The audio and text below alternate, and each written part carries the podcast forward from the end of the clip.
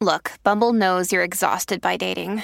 All the must not take yourself too seriously and 6 1 since that matters. And what do I even say other than hey?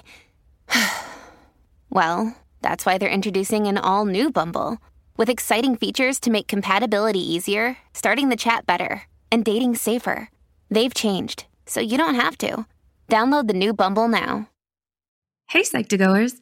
Welcome back to another Psych2Go video. When it comes to relationships, no two people show their love in exactly the same way. To help everyone understand the different ways one can give and receive affection, marriage counselor Dr. Gary Chapman developed the concept of five love languages, which include words of affirmation, acts of service, receiving gifts, quality time, and physical touch. Keep watching to find out what your love language says about you. But first, find out what your love language is by taking Dr. Chapman's quiz yourself or with your partner. The link's in the description below. Okay, so now that you know your love language, let's dive into the video. 1. Words of affirmation. For some, actions don't always speak louder than words. If you score high for words of affirmation, you take conversations to heart.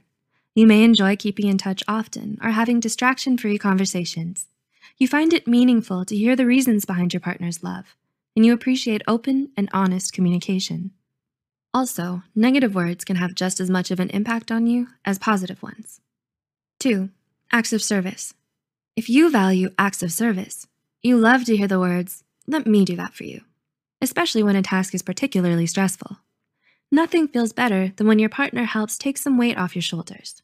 You are also likely to offer your company on errands or offer to help out around the house as a token of showing appreciation. Laziness and broken commitments are major deal breakers for you. 3. Receiving gifts. Do you love receiving gifts more than anything else? This love language can be a bit deceiving. It isn't the gift, but the thought behind it that counts. Receiving the perfect gift makes you feel seen and heard, as well as appreciated, especially if the gift is a surprise. You feel happy and secure because you know your partner is thinking of you when you're not around. According to Dr. Chapman's quiz results, gifts are visual representations of love and are treasured greatly by those who value this love language. 4. Quality time. If you've got quality time as your primary love language, you want undivided attention from your partner.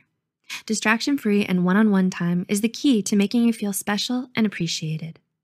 Quality time also includes conversations and shared activities, like sharing a meal, as long as your attention is on one another. And five, physical touch. Do you value frequent, non sexual touch with your partner?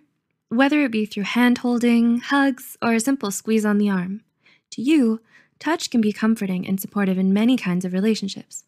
Physical touch can be a great way to express care or concern for you. It's all about knowing that they're there for you.